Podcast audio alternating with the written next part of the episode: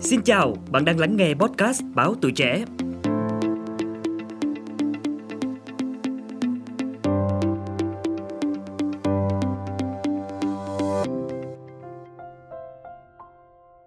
Sài Gòn về đêm, lung linh và huyền ảo đến lạ.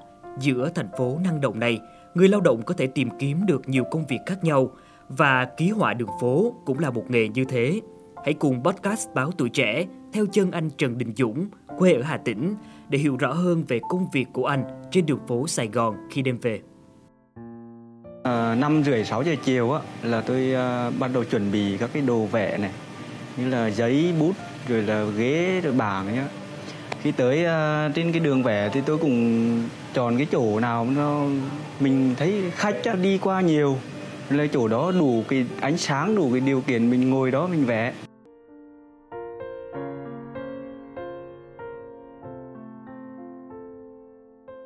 Trong những góc nhỏ đêm Sài Gòn, anh Dũng trưng bày những tác phẩm của mình, lúc thì là chân dung của người thiếu nữ, có lúc lại là chân dung vị đại tướng hào hùng của Việt Nam. Mỗi tác phẩm đều mang một nét đặc sắc và dấu ấn riêng. Có lẽ vì thế mà không ít khách hàng dừng lại để nhờ anh lưu giữ khoảnh khắc của mình trên trang giấy. Bước bao nhiêu anh? 100 à, 100 ạ Vẽ khoảng bao lâu? Khoảng 15 phút Anh ơi tại sao anh lại đi vẽ kiếu họa? Vì uh, cuộc sống phải mưu sinh biết làm sao vậy Rồi cảm ơn, chúc hai người chơi vui vẻ nhá ơn. Rồi con nhìn thẳng chú đi, nhìn lên đó, nhìn thẳng chú đây, để chú vẽ Anh chị ở đâu nhỉ? À, anh bên uh, Vui Hưng quận 7 Phú Mỹ Hưng à? Này, sao? Giống ngon không? Ơi, Cháu không? Đẹp không con?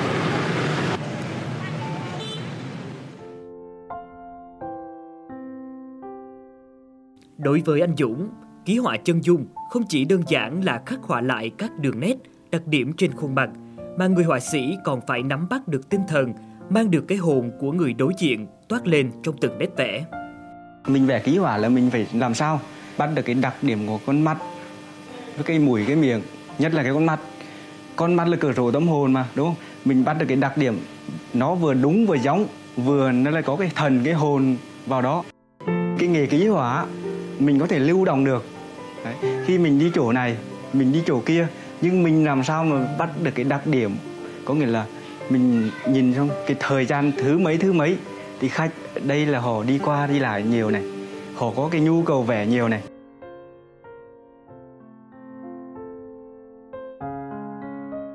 Không chỉ làm nghề ký họa, anh Dũng đôi khi cũng kim luôn bầu bạn lắng nghe những nhu cầu, mong muốn của khách hàng. Đối với anh Dũng, mỗi bức vẽ là một câu chuyện riêng, mỗi lượt khách ghé qua đều như một người tri kỷ để anh giải bày tâm tình qua từng nét bút.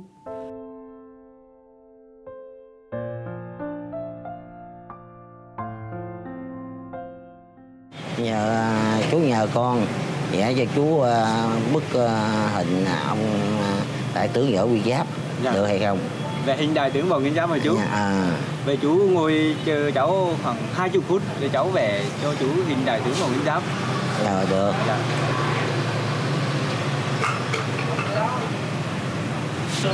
cái chú ờ, ở đâu? Ở quân tư nè. Quận tư hả? Ừ.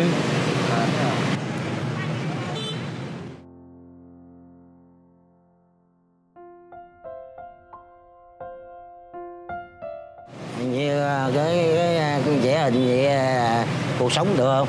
Thì nói chung cuộc sống thì cũng vừa vừa chú Ừ. Khi nói chung cuộc sống mưu sinh ban đêm mà nhiều khi bữa có bữa không. À, giống như chú vậy à.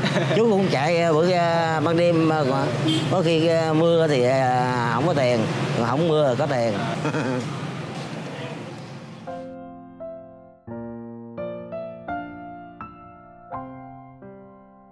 Có đôi lúc từ những người xa lạ mà chỉ sau nửa tiếng thì đã trở nên thân quen. Thế rồi thoải mái kể cho nhau nghe về chuyện đời, chuyện người.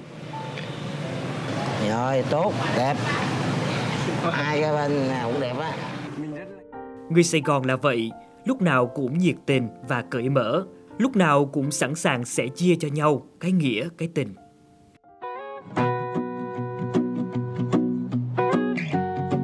Sài Gòn tạo cho mình cái cách mưu sinh cái kiếm sống á là cũng rất dễ dàng.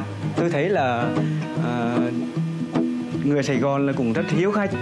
Ví dụ họ đi vẽ mình đi vẽ đường phố họ thấy mình ngồi vẽ nó thấy ừ thấy nhìn mấy cái bức hình vẽ dễ thương này. Ừ họ bắt đầu mới vô vẽ bức làm kỷ niệm.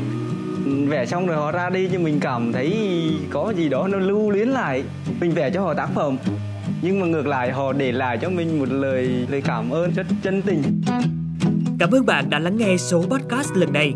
Đừng quên theo dõi để tiếp tục đồng hành cùng podcast Báo Tuổi Trẻ trong những tập phát sóng lần sau. Xin chào tạm biệt và hẹn gặp lại.